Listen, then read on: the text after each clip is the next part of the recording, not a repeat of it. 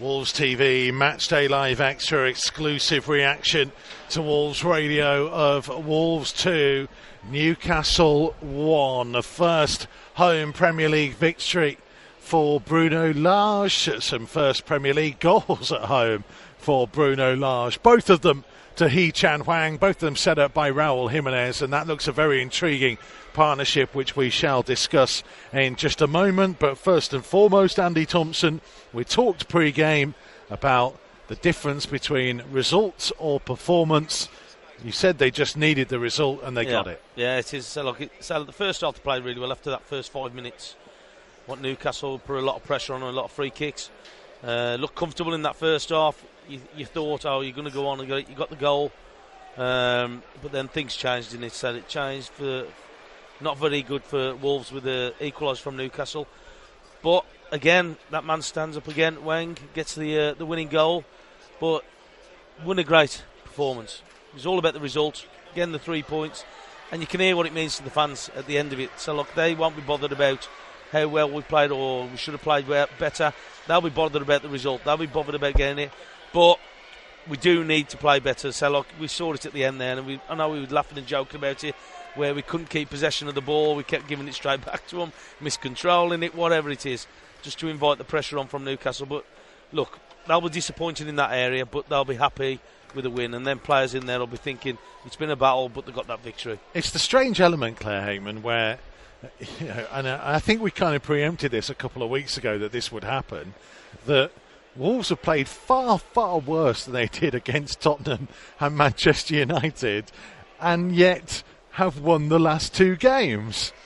I think this is what it's about, isn't it? Like we said, we, I think if we get the points on the board, I think we'll go back to those performances. You can tell there's just a little bit of an edge where they're in a little bit of a panic. We want to get those points on the boards so we can enjoy them playing our football again, like we've done previously. Uh, the spells, obviously, in, in, in, the first half, that little spell that we had, probably a 15 20 minute period after we'd scored, we dominated. We looked great, finding little pockets, little holes, playing in tight spaces. Everything was going for us. We look, we looked fantastic. But then we got our confidence knocked by conceding, and then the game changed. It became very scrappy. Second half was a little bit of a battle, but equally, you've got to take positives from it. I think the defence will be uh, quite taken with the fact that the goal was a, silly goal to concede, but equally, it wasn't kind of a massive defensive error on their part. I think on the whole, they've defended resiliently, and uh, as we said before, Saïss has, has played brilliantly, won lots of his headers. Kilman, again, fantastic display with a little knock as well. So I think we've got to take the positives from these displays, and I think the confidence will come and, and the performances will will come in turn? There is positives, certainly. The key ones being the potential partnership between Raul Jimenez and Hee Chan Hwang. Both goals almost carbon copy identical, bar yeah. the fact that the first one uh, Hee Chan Hwang scored with his right foot, the second one he scored with his left foot. We'll talk about him specifically in a second, but first and foremost, that link up between the two was impressive. Well, that's what we've been after, isn't it? So, look, so one stage we're losing Jota and then we lost Jimenez for injuries. Never really had that strike force up there to, that could score a lot of goals for us. We're hoping that the two of them can combine the way they have today. So, look, they've got that result uh, and the victory as well. But, look, it was promising to see. Um, I'm sure that Jimenez will, won't be happy that he hasn't scored. Okay, he's had the two assists, but he'll want to score as well. But you can see that there's a, there might be a chance there that the two of them have a good understanding straight away that they can get there and hopefully supply goals this season for us. Um, but we've said it before, we need goals to come from other areas as well. We can't just keep relying on the front two.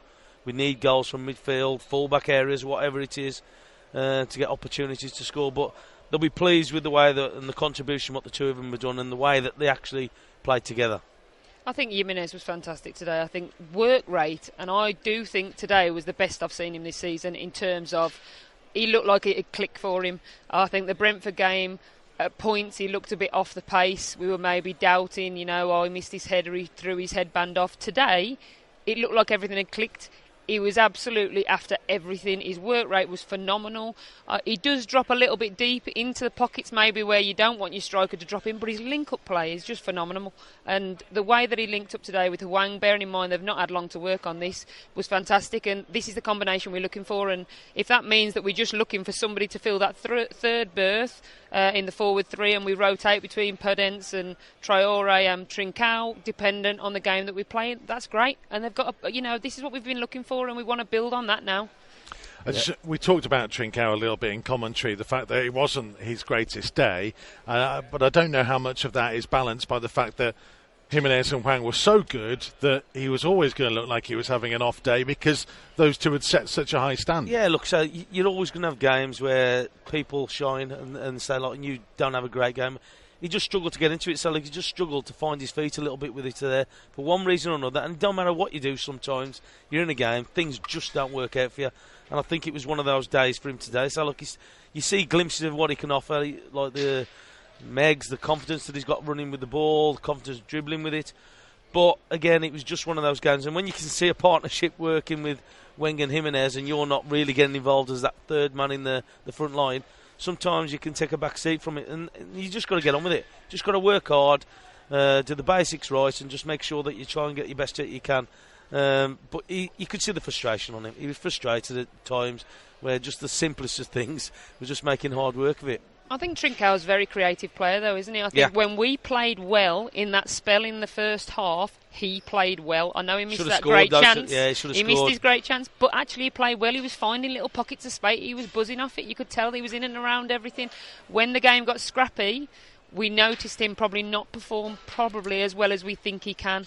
Th- There's an interesting comparison to make because you mentioned Trincao hitting the crossbar in the first half. He had one against Manchester United that was kind of cleared off the line from a, a similar type of Yeah, position. Wan-Bissaka, yeah. He's had a couple of opportunities and he doesn't quite look like a natural finisher. And that's not necessarily a huge, you know, dismissive against him because only when you compare it to Hwang and the way he took his two goals today with either foot, Yeah. which is the most impressive. But it wasn't like he got into that position and he blasted it. And he, you know, like we used to see Jota do sometimes, where you take the keeper by surprise and fire it at the near post or, or go along it. He caressed it. Yeah, but you, have, you the haven't, bottom yeah, but that's that's a goal scorer for you, though, isn't it? He hasn't got to smash the ball all the time. You just got to put it into an area where you know it's going to be difficult for the goalkeeper. And also, as soon as that goalkeeper's coming across, because that's what he's had to do for both goals, he's come across, but then he's hit it, and the goalkeeper's before the goalkeeper's got himself set, and he's left himself enough room just to get it through. It's gone through the player's legs as well, the defender. And again, that, that, that comes from a natural goal scorer. You make your own look.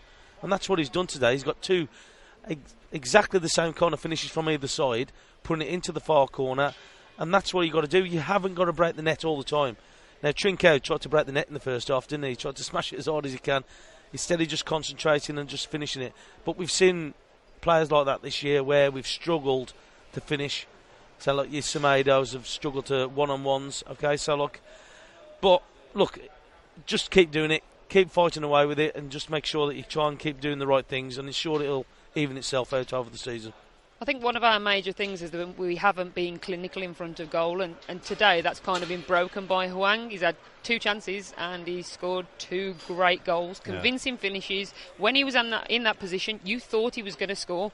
Okay, up until this point, we've had so many chances, and you actually never were totally convinced we were going to put the ball in the back of the net. But he has got this vibe of confidence, and if this partnership can can really click and push on, you know, I think we can really move on up the league table. He was very impressive today. Hwang, I'll ask you both for a man of the match, although we might well have just discussed him, so that, that might be immaterial. But uh, it was an Im- impressive one. Um, the others at the other end, defensively, we talked pre-game about the fact that it's the one area of the field that Bruno hasn't changed Yeah. in the Premier League. He's kept faith, and off the back of the Brentford game, I think we all expected Willy Boly would get his place. And he obviously played against Spurs, but then at Southampton, he reverted back to this back three that he's gone through with all the way through. And again today, Max Kilman seemed to have a very good game, but you thought Romain Saïss did as well. I thought Romain Saïss uh, played really well. I thought that we saw him in the first half, uh, intercepting, uh, tackling. So you saw the whole lot in the first half, and he continued that through to the second half. I thought he was outstanding with the way that he played. thought Kilman Did really well and well marshalled by Conor Coady. Okay, and what he does, he, he orchestrates everything at the back. He makes sure that those two are in the right positions. And we've seen Kilman, we've seen Saïss, the timing of the tackle, standing up, making it difficult, putting that block on everything. What a defender needs to do to keep a clean sheet. It was unfortunate with the goal. So there's nothing they could have done about that. But the rest of it, what they've done, they've tried to play it from the back, so they've tried to offer things like that. But I just think that the way that they're playing, I think the manager's got complete faith in the way that they're playing. And I think that's the reason why they're playing. Kilman has come into there, Boly's on the bench, not had a sniff at it at the minute because how well those back lads are playing. And I think it's difficult to change formations. I mean, I think uh, I think Kilman's comfortable on both feet, and I think that's why he's holding that right hand side berth. Um, so obviously, you know, Boly has naturally played. He can play either side. Saïss definitely left left hand side, but Saïss and Marçal have actually built up quite a nice partnership there. And he had his cover on quite a bit because obviously he had his hands full when uh, Saint-Maximin went over that side. Uh, you saw Saïss stepping quite a few times just to get cover and covering it and anticipating, and, and that's kind of what you need. You had a real sense towards the end of that game that they had each other's backs, and, and, and that is where you've kind of got it. Performances will come off the back of that, but you know that they're fighting for each other uh, and they want to get that result. They were determined to see that through today. I'll tell you what, though, it's good to see when you look at the bench what we've got mm. and who could come on in various different positions, and that's when you can start to see that you've got a decent squad. You've got a strong bench, people that can come on. Again, if you're keeping Boly at bay, not to play, say you, you must be doing something right. And and you can hear the, re- the reaction from the crowd when the two of them are playing at the back. Saiss, I think, looks very comfortable at the back of the minutes. I know people question that he's gone to that back line. Should we get another centre off? And, and possibly we should have. But Kilman's come and done such a good job that he's got rid of that dilemma from the manager. He's got rid of that. And Boly coming back in, who would have thought that two years ago that he wouldn't come straight back into the team? It's only because of the way that they're playing. Yeah. And, and, and that's just uh, testimony to them. Um, you mentioned a little bit about the goal and the fact that the defence can't be can't be blamed too much for it. It was Francisco Trincao had lost possession just inside his own half. So Maximin ran forward, slid it through, and this is the contentious moment of the game that thankfully we're not sat here discussing. Otherwise, we would have, if it had been one-one, we would have probably spent the last 15 minutes talking about it. um, but it's Jose Sá and Joelinton colliding almost. And and Jose Sá, as as goalkeepers do, was brave, came out to the feet, and there's there's a connection. We've seen it on the replay multiple times, multiple angles. Graham Scott Clare decided that it wasn't worthy of a foul. Are we being too biased in in our being aggrieved by that situation. It'll be interesting to see, uh, you know, the take of, of, other people on this one. But I mean, for me, when your goalkeeper's down injured and he, at that point in time, he was not moving, it's an easy decision really for the ref to make to blow the whistle. And you see it happen a lot. His hand went to his neck, therefore head injury. You kind of, it would have been easy, and I don't think the Newcastle fans would have argued if he did blow the whistle. But obviously, it ended up playing out, resulted in a goal because Jose Sá got back and sprinted towards the goal, I, th- I, suppose that sort of ended the issue over how injured he was because he managed to get up. But I think I, I, think you you know it's easy to be a bit biased. I think it's for your team. You're not happy about it. For the other team, I don't know. But equally, could we have seen it through? Could we have got in the way? Could we have blocked it? There were still chances to get rid of the ball. But is that the interesting point? And Tom, I can come in on this in a second. That I, I think uh, all of us as football fans could completely understand whether it was our team or not when a goalkeeper is down in that kind of situation, Claire, that you accept the game gets stopped because yeah. it's the yeah, goalkeeper. Yeah, yeah. So it, it's almost like that feels like what we have a grievance with more than anything else. Yeah, and I think the fact that the referee didn't give it, I think VAR will always back the ref in that scenario. The ref didn't feel like it was a situation to give anything, it will not get overturned. That you know, it had to be blown, but he had full justification to blow his whistle when it looked like a you know it looked like yeah. a head injury. He was down, he was motionless. And if I'm Newcastle, I don't really want to score a goal when the goalkeeper's actually on the floor. That's not a nice goal to score, is it? Really, yeah. it could have been nipped in the bud. But you know, in the end, it was fair play to him. A great finish. That is our gripe, isn't it, Tomo? That it, it's not that. It's you know you can you can make a case was yeah. it a foul on Jose Sá or not that's immaterial the point that I think we are making is that it is generally accepted in the realms of football that if the goalkeeper is injured, the referee stops play, and that was not applied in Wolves' favour here. Well, yeah, it doesn't surprise me, but like say, you see it on any occasion that if a goalkeeper goes to round and like say, and, and as Claire says there, put his head in his hands, referee blows straight away. Doesn't let it continue for four or five seconds. Because after. there's a duty of yes, care, right? exactly, exactly. But but how many times when a keeper goes down, do they blow the whistle straight away? Near enough every time. I don't understand why he hasn't. I don't understand why he's let the, go, the game go on when there's a keeper on the floor who looks injured when he's doing it. Because say like every time that I've seen that happen, the referees blew the whistle straight away, and we've all seen that. That they protect the ref, uh, the goalkeepers quite a lot, and it's a position where the whistle has to be blown because of the, the danger or duty of care in the penalty area as well. Here's the other part to this discussion then. Earlier in the game, we saw it right down in front of us. Joe Willock had a problem, and Hwang had the put, had the ball at his feet and the opportunity to run past him and launch an attack. And Hwang actually gestured to Joe Willock and said, "Go down. I'm going to put the ball out of play. Stop play for you." Joe Willock ended up going down three times in the first half before he was substituted off. Newcastle, it was never in their instinct were they ever going to stop play, knowing that Jose Sá was down. And it happened at the end with Jimenez down here on the right hand Yeah. side. Same situation. They play on. So do Wolves need to learn a lesson here? Stop being Being- too nice. I think that is potentially the case, and I think we've said this for quite a number of years, haven't we? That maybe we are a little bit too nice in that s- Yeah. scenario, and um, it'd be interesting to see what Bruno's take is on that, actually. But equally, I mean, Newcastle, have, you know, they're fighting for their lives. They have got, you know, three draws. That's it. No win on the board. They are battling the same way as we've been battling, like a few weeks ago. Before we've obviously had these back-to-back wins, so I can see why they have took the motion of going win. You know, we're going to keep it, keep it in, keep it in play, make the ref make a decision. If the ref thinks it's Yeah. bad, he'll blow that whistle. It's a desperation tactic from us, isn't it? Because they're, yeah. they're desperate for a win. They're desperate for a result. Not just the team, but the manager as well. But like I say, it's it's just one of those things. So look, and probably we should be a little bit more ruthless uh, when we're actually doing it. We Should be more show our teeth a little bit more in circumstances like that. Because teams seem to be doing it to us all the time. And I say like, and we seem to be kicking out. All their players are going, "Oh, kick it out." It's one of ours, but reluctantly, they're not doing it to us. It's interesting, and it will have people talking over the international break, I'm sure. When we come back from the international break, it is the small matter of a Midlands derby at Villa. Lovely, lovely. You know, when we get to this point of our chat, it's team selection time. What are you thinking? What changes would you be considering, For me, if any? Um, well, the, I'd put Traore. Traore needs to, needs to play. Traore needs to play. I think the other two lads pick themselves, Hwang and Jimenez, and maybe you might bring Dendoncker in there, a bit of physicality in there, a little bit more legs, and also both ends of the pitch. So it might that might be a couple of changes, but for me, Traore's got to play. So because Villa are a decent side, they've got themselves a good squad, and we've got to take the game to them at Villa Park. And I think that we need to get a player that's a massive asset to drive the team up there. We've shown that we can score goals.